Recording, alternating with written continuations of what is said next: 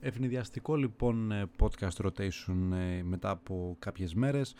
Ε, σήμερα λοιπόν θα μιλήσουμε για το Euro, για το Euro του 2020, ένα Euro το οποίο μας καθυστέρησε έναν ολόκληρο χρόνο, εξού και ονομασία το 2020, αλλά γίνεται το 2021 ένα εντελώς διαφορετικό Euro, καμία σχέση με αυτό το οποίο είχαμε δει τα προηγούμενα χρόνια από πλευράς διοργανώσεων, ομάδων, το προφίλ και το μοτίβο βασικά των ομάδων και, το, και του τουρνουά έχει αλλάξει και δεν θυμίζει τίποτα όσο τα προηγούμενα χρόνια αλλά έχει γίνει και λίγο πιο ενδιαφέρον κάλλιστα γιατί έχουμε αυτές τις ε, γλυκές τρίτες θέσεις οι οποίες μπορούν να προσφέρουν ακόμα και στα outsider κάτι παραπάνω.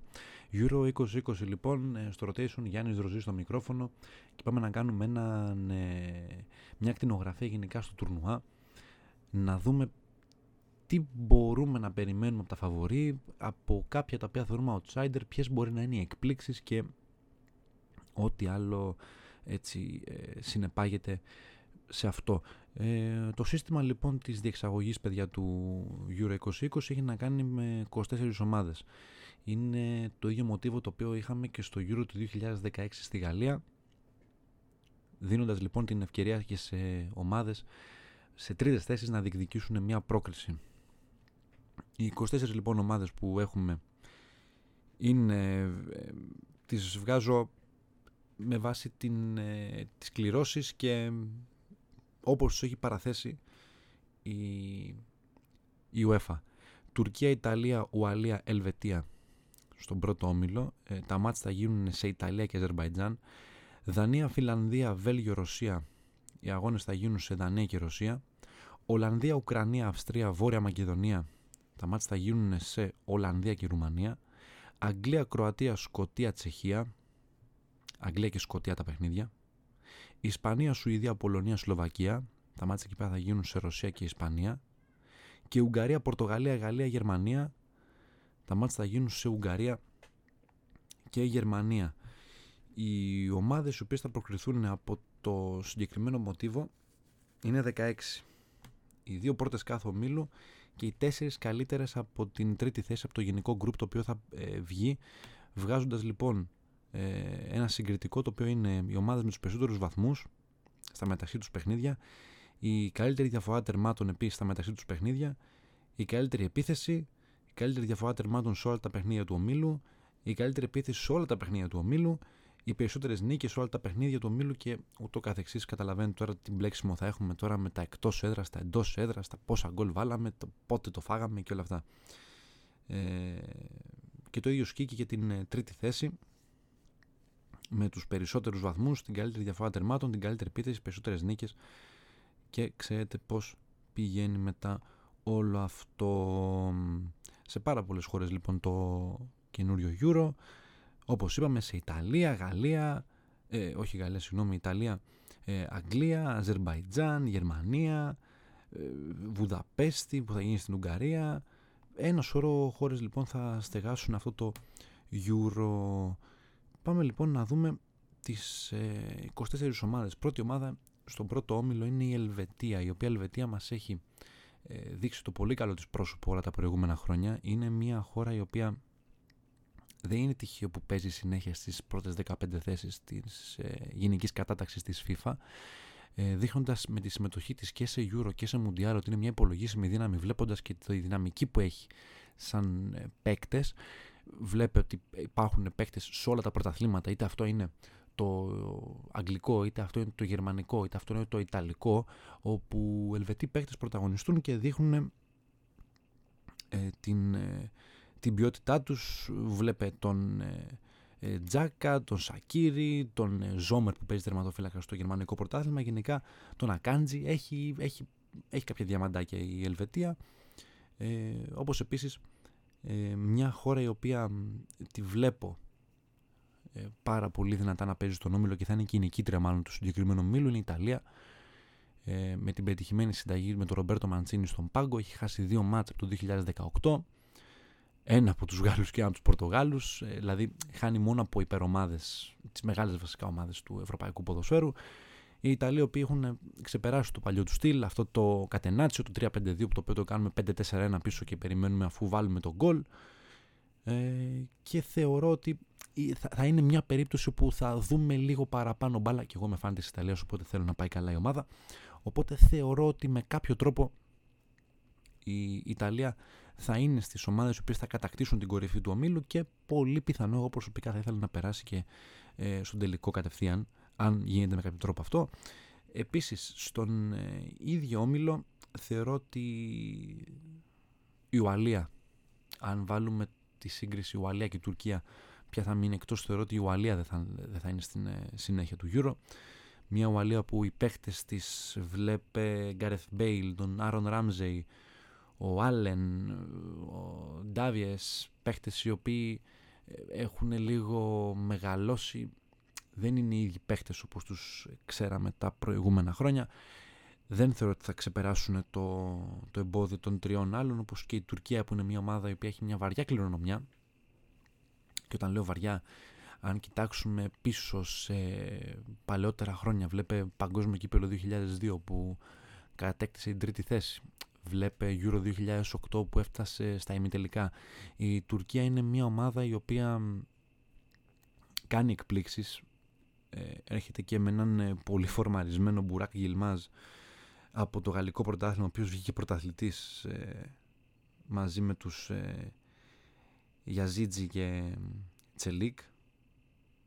Ε, έχει έναν Τσαλχάνογλου, ο οποίος έρχεται με φόρα και αυτός από τη Μίλαν και ο Σεγιουντζού με τη Λέστερ. Γενικά έχει έναν κορμό πολύ δυνατό η Τουρκία. Πιστεύω ότι θα ξεπεράσουν το εμπόδιο της Ουαλίας και θα προκριθούν στην επόμενη φάση ε, του Euro. Ο δεύτερος όμιλος έχει ένα διαμάντι, πολύ μεγάλο διαμάντι, που ακούει στο όνομα Βέλγιο. Οι Βέλγοι που τους έχει αντιμετωπίσει πάρα πολλές φορές η εθνική ομάδα. Θεωρώ ότι δύσκολα θα χάσουν την πρωτιά του ομίλου πολύ δύσκολα, μετακόπων και βασάνων. Απλά δεν πρέπει να παίξουν δύο μάτς τουλάχιστον οι Βέλγοι για να μείνουν ε, μακριά από την κορυφή. Ε, τα διαμάντια είναι παντοτινά και δεν ξέρω όμως για πόσο καιρό θα μείνουν αυτά καθώς Ντεμπρόινε, Λουκάκου, ε, ο Αζάρ έχουν μεγαλώσει όλοι αυτοί οι παίκτες σε σχέση με τα προηγούμενα χρόνια. Βλέπε το Euro του 16, βλέπε το Mundial του 18. Ε, αν βάλουμε ότι έχουν περάσει πέντε χρόνια από τότε, πέντε ποδοσφαιρικά χρόνια σε αφήνουν πολύ πίσω. Βλέπε όμως ότι το θέλουν πάρα πολύ.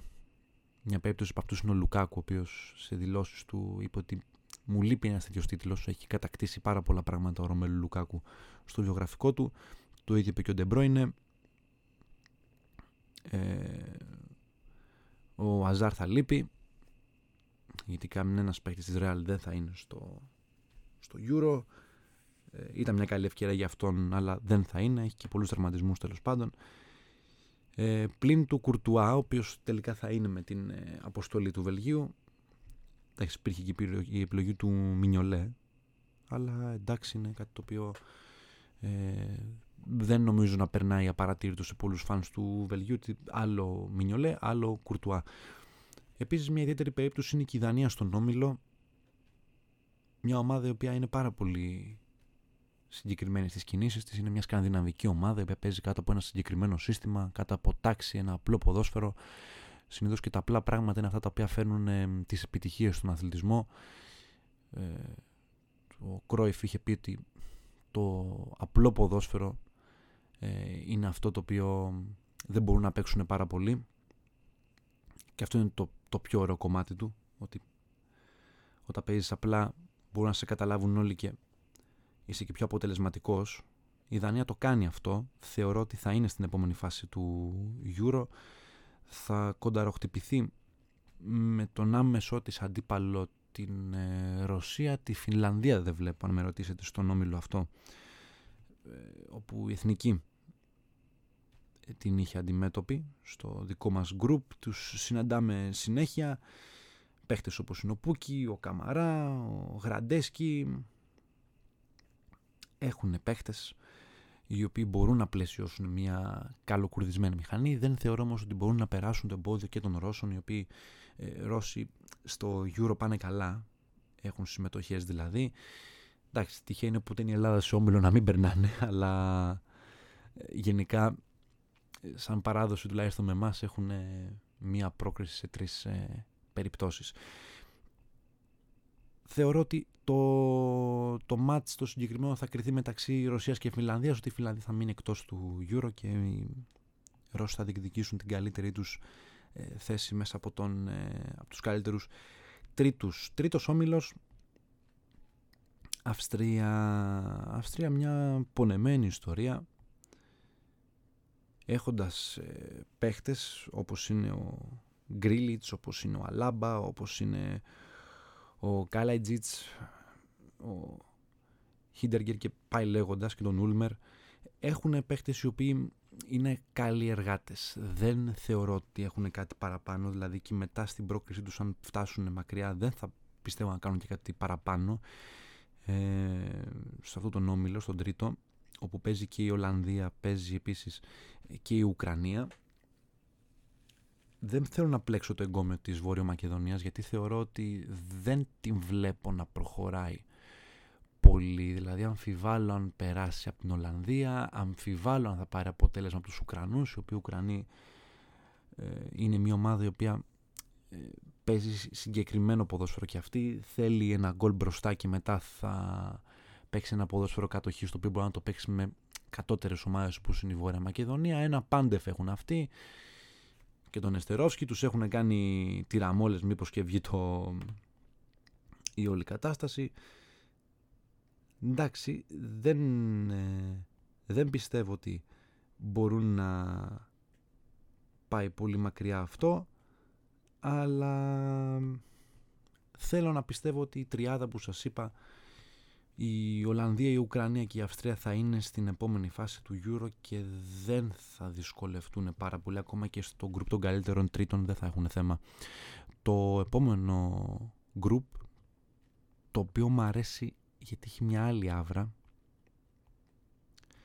είναι το γκρουπ το... της Αγγλίας όπου έχει την Κροατία μέσα στον όμιλο τη Σκοτία και την Τσεχία αμφίροπος ο, ε, ο όμιλος εδώ πέρα με το προφίλ των τεσσάρων ομάδων να είναι εντελώς διαφορετικό, εντελώς διαφορετικό και να δίνει μια άγρια μορφιά το ότι έχουμε δύο ομάδες από το Ηνωμένο Βασίλειο.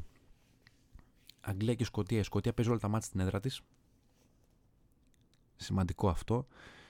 Ε, δεν ξέρω αν είναι η χρονιά του It's Coming Home. Δεν ξέρω αν η Αγγλία έχει το μέταλλο του νικητή να φτάσει ένα βήμα παραπάνω από ό,τι έφτασε στο Μουντιάλ ε, με το που παίξανε τα, τα όργανα του It's Coming Home το παραμύθι τελείωσε. Ε, με γρήγορες διαδικασίες, με συνοπτικές διαδικασίες τελείωσε. Έχουν ένα κορμό παιχτών όπως είναι με Σάντσο, Φόντεν, ο Μάουντ ε, οι οποίοι πέρα από την πλάκα είναι μια πολύ καλή περίπτωση. Με τις παλιές καραβάνες μέσα όπως είναι ο Στέρλινγκ, όπως είναι ο Κέιν, όπως είναι ο Walker, όπως είναι ο Βενιαμίνο Τσίλουελ. Έχουν πολλές επιλογές. Σίγουρα θα πάνε με τον Χάρι Κέιν στο, στο τιμόνι, καβάλα στο άλογο ο Άγγλος Φόρπ. Θέλουν και οι ίδιοι να τους ε, κουβαλήσει με κάποιο τρόπο. Ελπίζω γιατί μου αρέσει το ποδόσφαιρο της Αγγλίας. Έχουν και έναν καλό προπονητή τον Gareth Southgate, ο οποίος ε, έχει δώσει έναν, ε, μια άλλη νότα στο αγγλικό ποδόσφαιρο και στην αγγλική ομάδα. Πιστεύω ότι θα πάει καλά. Με αγχώνει, με αγχώνει οι άλλοι τρεις. Η Κροατία, η Σκοτία και η Τσεχία. Εδώ παιδιά θα βγουν μαχαίρια. Και οι τρεις ομάδες τις θεωρώ εισάξιες και αν ήμασταν πριν από τρία χρόνια θα λέγαμε κάτι διαφορετικό. Οι Κροάτες έχουν μεγαλώσει. Όλοι τους έχουν μεγαλώσει δεν είναι κοπλιμέντο όσο μεγαλώνεις ομορφαίνεις. Μιλάμε τώρα ότι παίχτες όπως είναι ο Πέρισιτς, ο Ρέμπιτς, ο Μόντριτς, ε, βλέπε ποιος άλλος τώρα μου έρχεται στο, ε, στο μυαλό τώρα, ο Κόβατσιτς, Μπρόζοβιτς, όλοι αυτοί έχουν μεγαλώσει. Δυστυχώς για τους Κροάτες δεν θα είναι εύκολος όμιλος αν ε, πάρουν το πρώτο μάτς το οποίο είναι το δύσκολο της υπόθεσης γιατί το πρώτο μάτς το παίζουν με την, με την ε, Αγγλία δύσκολο ματσάρισμα. Απ' την άλλη οι Σκοτσέζοι παίζουν πρώτο μάτς με τους Τσέχους όπου όποιος κερδίσει εκεί θεωρώ ότι θα περάσει. Αυτό είναι το καλό και το κακό στο Euro ότι με ένα μάτς σε ένα προσωπικό, σε ένα προσωπικό αγώνα. Αν κερδίσεις τον αντίπαλό σου έχεις δεδομένο ότι τον έχεις από, τον έχεις από κάτω και τον ξεχνάς. Ε, οπότε θεωρώ ότι είναι ένα μάτς το οποίο θα κρίνει πολλά για τη συνέχεια των ε, Σκοτσέζων αν θέλουν να μείνουν στη διοργάνωση. Ε, με Τσε Άνταμς, με Σκοτ Μακτόμινεϊ, με ε, Ρόμπερτσον και πάει λέγοντας αυτή η ομάδα. Θεωρώ ότι μπορεί να κάνει κάτι και οι Τσέχοι έχουν ένα καλό προφίλ όσο κι αν θέλουμε να τους αφήσουμε έξω παίζουν ένα περίεργο σύστημα, 4-1, 4-1, κρατάνε αποτελέσματα, τους αρέσει να παίζουν πίσω. Ε, δεν ξέρω ποιον μπορώ να αφήσω έξω. Εγώ πιστεύω ότι η Τσεχία θα περάσει με κάποιο τρόπο. Τον Όμιλο ε, θα είναι λίγο άσχημο να πω ότι δεν βλέπω την Κροατία στον Όμιλο να περνάει, αλλά θα προχωρήσω και θα το αφήσω στην δικιά σας κρίση και να μου πείτε και εσείς μετά το rotation τι πιστεύετε. Επόμενος Όμιλος είναι ένας Όμιλος αρκετά βαρετός για πολλούς, αλλά εγώ δεν τον θεωρώ βαρετό Όμιλο. Και τι εννοώ; Έχουμε τον όμιλο της Ισπανίας, πέμπτος όμιλος, Ισπανία, Πολωνία, ε, Σλοβακία, Σουηδία και τώρα τρίβουμε χέρια. Γιατί εδώ πέρα έχει τυράκι υπόθεση. Εγώ παιδιά πιστεύω ότι η Ισπανία θα δεινοπαθήσει. Δεν ξέρω. Βλέπω την Ισπανία, δεν τη βλέπω πρώτη. Εντάξει, νομίζω ότι είναι υπερβολή για κάποιους. Εγώ δεν τη βλέπω πρώτη την Ισπανία. Εγώ τη βλέπω δευτεροτρίτη. Βλέπω πρώτη την Πολωνία. Σε αυτό τον όμιλο. Γιατί ψάχνουν να βρουν την ποδοσφαιρική τους ταυτότητα οι Πολωνοί. Ε, φτάσανε στα τελικά του Euro του 16 και είχαν ένα καταστροφικό παγκόσμιο κύπελο το 18 σε έναν όμιλο που πέσανε με τη Βενεζουέλα, ε, πέσανε με την... Ε, όχι ακτή ελεφαντοστού, με ποιον πέσανε. Ε, ήταν ένας όμιλος τέλος πάντων ο οποίος δεν πήγε καθόλου καλά και γενικά δεν είναι μια ομάδα που είναι παραδοσιακή δύναμη στο ευρωπαϊκό ποδόσφαιρο αλλά τώρα με, λόγο, με τον τεράστιο λόγο που έχουν να μείνει να πάνε καλά βασικά με τον ε, Λέβα ο οποίος εντάξει έρχεται με φόρα και με Σβιντέρσκι τον παίκτη του ΠΑΟΚ ε, στο, στο rotation. Θέλουν να κάνουν κάτι παραπάνω. Οι Πολωνοί φέτος ε, αυτούς τους οποίους θεωρώ ότι είναι εκτός διοργάνωσης είναι η Σλοβακία οι Σλοβάκοι οι οποίοι δεν, ε, δεν μου γεμίζουν γενικά το μάτι έχουν ε, τον Ντουμπράβκα, Ντουμπράβκα, πώς το είπα έτσι, Έρχεται και ο Χάμσικ να βοηθήσει, ο Μακ, ο Ντούντα γενικά έχουν επιλογές αλλά δεν είναι καλύτερα από την Σουηδία. Ε, οι Σουηδοί οποίοι δεν θα έχουν ε, λέβα. Εντάξει, ε, δεν πιστεύω ε, δεν πιστεύω να έχουμε κάποιο ιδιαίτερο θέμα που δεν θα είναι ο Λέβα. Έχουν Λιντελόφ, έχουν Όλσεν, έχουν τον Μπέργκ, έχουν τον Ίσακ. Έχουν, έχουν, έχουν πράγμα οι Σουηδοί για να μας δώσουν. Ε, η Εθνική θα μπορέσει να δει και τους αντιπάλους της για το παγκόσμιο κύπελο και τους ε, Σουηδούς και τους Ισπανούς. Να δούμε πώς μπορούμε να, να κάνουμε ένα καλό σκάουτινγκ έμπειρο και πάμε στον δύσκολο όμιλο. Ο οποίος όμιλος όμω γενικά θα μπορούσε να είναι λίγο πιο ξεκάθαρος αν δεν είχαμε την ε, επιλογή των καλύτερων τρίτων. Εκτός όμιλος Γαλλία, Γερμανία, Πορτογαλία, και Ουγγαρία. Η Ουγγαρία δυστυχώς θα είναι ο σάκος του box. Έχουμε τρεις μποξέρ και ένα σάκο του box. Δυστυχώς για την Ουγγαρία έπεσε σε έναν όμιλο όπου. Πόσο. Δηλαδή. Τι λαχείο τώρα της έκατσε; Τι λαχείο της έκατσε τώρα; Εντάξει. Θεωρώ ότι η Γαλλία θα τερματίσει πρώτη στον όμιλο. Θα σφαχτεί η Γερμανία με την ε, Πορτογαλία για μια θέση στην δίπλα στους ε, Γάλλους. Πρώτο μάτς είναι το Γαλλία-Γερμανία, όπου με νίκη οι Γάλλοι κατά πάσα πιθανότητα εξασφαλίζουν και την πρωτιά. Δεν νομίζω ότι θα υπάρξει κάποιο πρόβλημα για τους Γάλλους που έχουν το καλύτερο ρόστερ. Δεν τους βλέπω νικητές της διοργάνωσης, αν αυτό με ρωτάτε. Δεν θεωρώ ότι θα είναι η χώρα που θα κατακτήσει το Euro. Κατά τα άλλα, είναι μια περίπτωση η οποία τρομάζει. Είναι η παγκόσμια πρωταθλήτρια, μην το ξεχνάμε αυτό. Είναι η φιναλή του 2016. Η Πορτογαλία έχετε να υπερασπιστεί τον τίτλο που κέρδισε μέσα στο, στο Parc des Princes